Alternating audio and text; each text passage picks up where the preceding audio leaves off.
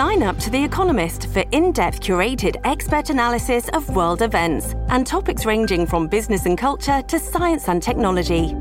You'll get the weekly digital edition, online only articles, curated newsletters on politics, the markets, science, culture, and China, and full access to The Economist Podcast Plus. The Economist is independent journalism for independent thinking. Go to economist.com and get your first month free.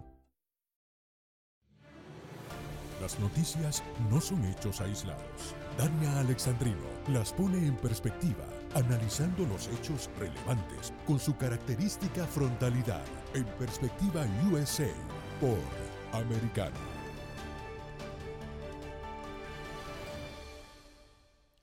Muy buenas noches, América. Buenas noches, americano que me escucha, que está conectado en este momento a través del canal 153 de Sirius XM o a través de eh, americanomedia.com y por supuesto quiero agradecer a todos los que están, mire, conectaditos a esta hora a través de Getter en la cuenta de Americano Media y a través de los que han bajado la aplicación de Americano Media. Pero vamos entonces rapidito a echar un vistazo a lo que acontece en los Estados Unidos de América en el mejor país del mundo que lamentablemente está bajo ataque por una izquierda radical que se esconde detrás de un viejito monigote de mente que en la mayoría de las ocasiones está no está lo suficientemente cuerdo y en las pocas veces que le sale algo de cordura, lo que hace es continuar asaltando al pueblo.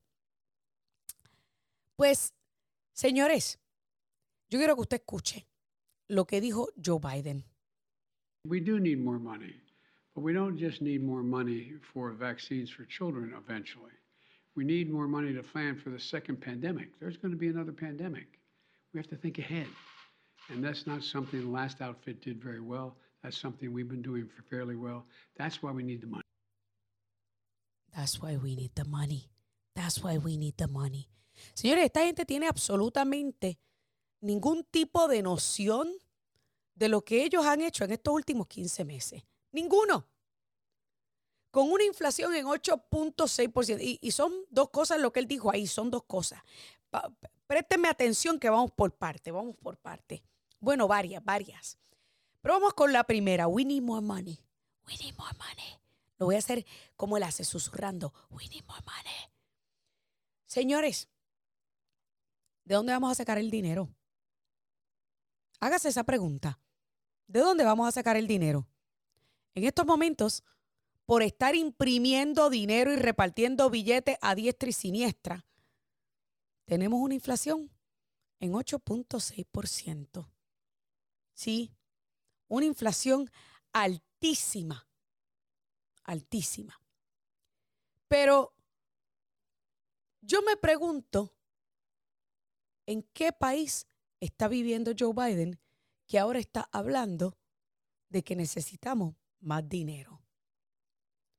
Por si eso fuera poco, él habla de que sí, necesitamos dinero para las vacunas X, Y, Z.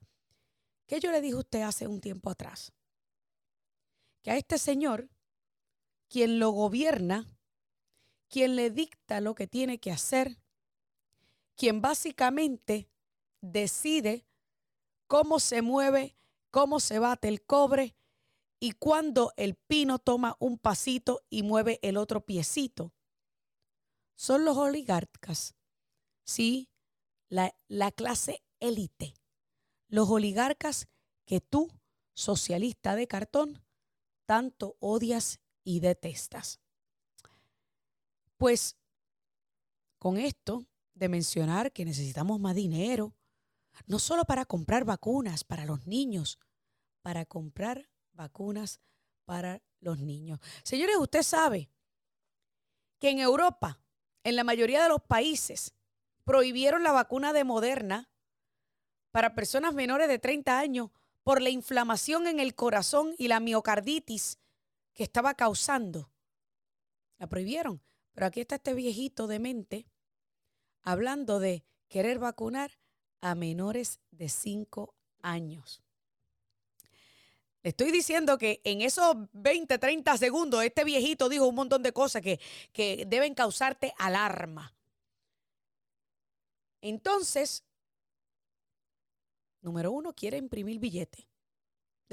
Quiere, quiere más dinero. ¿De dónde lo va a sacar? Pues obvio que lo va a imprimir. ¿Y qué pasa? Tenemos una inflación y un problema económico en donde estamos de por sí exportando más de lo que estamos importando. Al menos eso aparenta con el escasez de productos que hemos tenido. Y que todo pinta a que el segundo trimestre será otro trimestre de pérdida de crecimiento económico, o sea, que el Producto Interno Bruto decrecerá. Entonces, si no tenemos nada para sostener y darle valor a ese dinero que él va a imprimir, ¿por qué vamos a seguir imprimiéndolo? Ahora bien, en cuanto a la vacuna, usted sabe que recientemente aprobaron, dieron el permiso para ponerle la puya a los niños menores de 5 años. Y usted sabe lo que yo pienso sobre esto. Usted sabe que en mi opinión, a los niños lo que le da es el moco. Mire, unos moquitos, es más, a mi nieto, que estuvieron de visita aquí hace un par de semanas, para que usted sepa, regresaron a Puerto Rico y tanto los dos niños como mi hijastra regresaron con COVID. Y aquí ninguno tenemos COVID, pero ellos regresaron con COVID. Y mi hijastra está vacunada, para que usted lo sepa, porque viven en Puerto Rico. Usted sabe que en Puerto Rico viven en pánico y tienen obligación de vacuna, mandato de vacuna. Y no solo eso, sino que también mandato del, del pamper bucal para los pobres niños. Usted sabe, y esta es la segunda vez que le da. ¿Usted sabe qué le dio al nene? Que tiene cuatro años. Sí, el mismo que el pino busca ahora inyectar con ese veneno. Mire, los mosquitos le duraron menos de 24 horas. La mamá estuvo más enferma, estuvo dos días enferma y fañosa, pero era, mire, mosquito, un poquito de catarro y tos, y eso fue todo lo que le dio. Pero el nene, que no está vacunado, porque pues mire, no existía vacuna para él, y que ya le había dado, en las dos ocasiones lo que le dio fue moco. Y siguió fastidiando y jugando y corriendo y brincando. Entonces, ¿en qué mente cabe? Dice que ordenar vacuna y seguir enriqueciendo a las farmacéuticas para un grupo, un demográfico, que apenas le da mocos. Así de sencillo. Apenas lo que le da es moco. Señores, tenemos que aprender a vivir con esta vaina. Cuando el COVID surgió, Dani Alexandrino fue una de las primeras de decirle a ustedes que esto se nos iba a convertir en un virus endémico, en algo con lo que íbamos a tener que aprender a vivir. Mire como la influenza. Y no me equivoqué. Todavía está dando bandazo y que nos van a mandar a encerrar otra vez por por el bendito COVID. Entonces, que quede claro que yo no estoy diciendo que no hay niños que no han muerto. Sí, pero cuando usted mira el cuadro clínico de esos niños que han muerto, son niños que de por sí ya tenían el sistema inmunológico comprometido, o porque tenían cáncer, o porque tenían alguna condición cardíaca de nacimiento, o porque tenían diabetes, sí, enfermedades que por lo general le da a los viejos, que era o que es y continúa siendo por lo general el grupo vulnerable. Y también afecta a las personas obesas. Esto es la realidad. Yo sé que esto le puede herir los sentimientos a unos cuantos, pero es la verdad. Ahora bien, pasemos al tercer punto. De los 20 segundos que, mire, esto es uno de esos momentos en donde en poco tiempo el Pino dice varias, varias, eh, varias cosas alarmantes. El tercer punto. Tenemos que prepararnos para la próxima pandemia. Es más, antes de decir que tenemos que prepararnos para la próxima pandemia, necesitamos dinero para la próxima pandemia. O sea, que señores, olvídate, Walter Mercado, donde quiera que tú estés, Anita Casantra, cuelga los guantes, que llegó el nuevo clarividente de Joe Biden a pronosticar la próxima pandemia. Qué falta de respeto a la inteligencia de los ciudadanos americanos. Qué falta de respeto. Porque se creen que tú careces de la habilidad, del entendimiento y del análisis individual para darte cuenta que esta gente are full of it. Esta gente, mire, lo único que le importa es el poder. Y es la cruda realidad. Y el que todavía a estas alturas esté defendiendo a Joe Biden merece que le metan la mano en el bolsillo, merece que lo obliguen a ponerse una vacuna y andar el día entero con un pamper bucal. Pero vamos entonces rapidito a pasar a otro tema y es el tema de Joe Biden, que finalmente sostuvo su primera conversación con su homólogo, el presidente electo, el comunista colombiano, guerrillero, de Gustavo Petro. Before I get to uh, the, today's announcement, you know, I just want to say, for on, on behalf of, of the people of Florida, we watched the election results down in Columbia.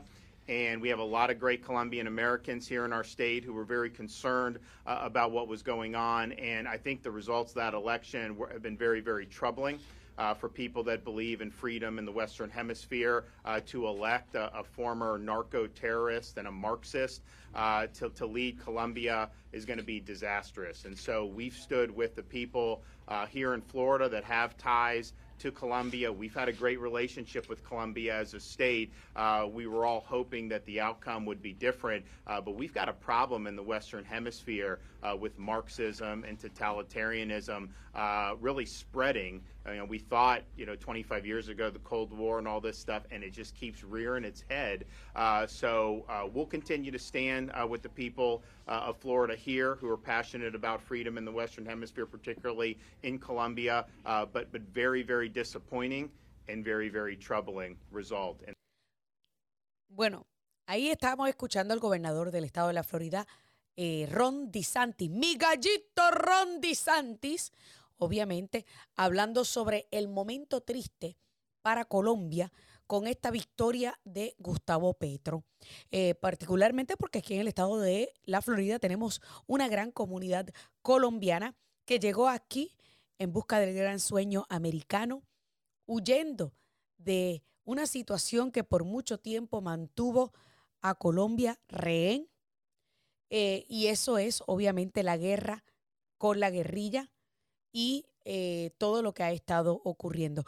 Y vamos entonces rapidito. Y es como yo le dije el otro día, señores, con la victoria de Gustavo Petro, todos los militares colombianos que por décadas fallecieron peleando contra la, la guerrilla, y todos los que hoy día están retirados y todos los que continúan peleando contra el ELN, porque mire, sí, todavía, queda, todavía quedan facciones de la FARC eh, que todavía eh, continúan, sigue, siguen siendo eh, guerrilla. Pero la realidad del caso, señores, es que es una falta de respeto para todos estos soldados colombianos que hoy día tengan a un guerrillero como presidente. Tengo que hacer una pausa porque se me fue el tiempo volando y ya regresamos con más de Perspectiva USA.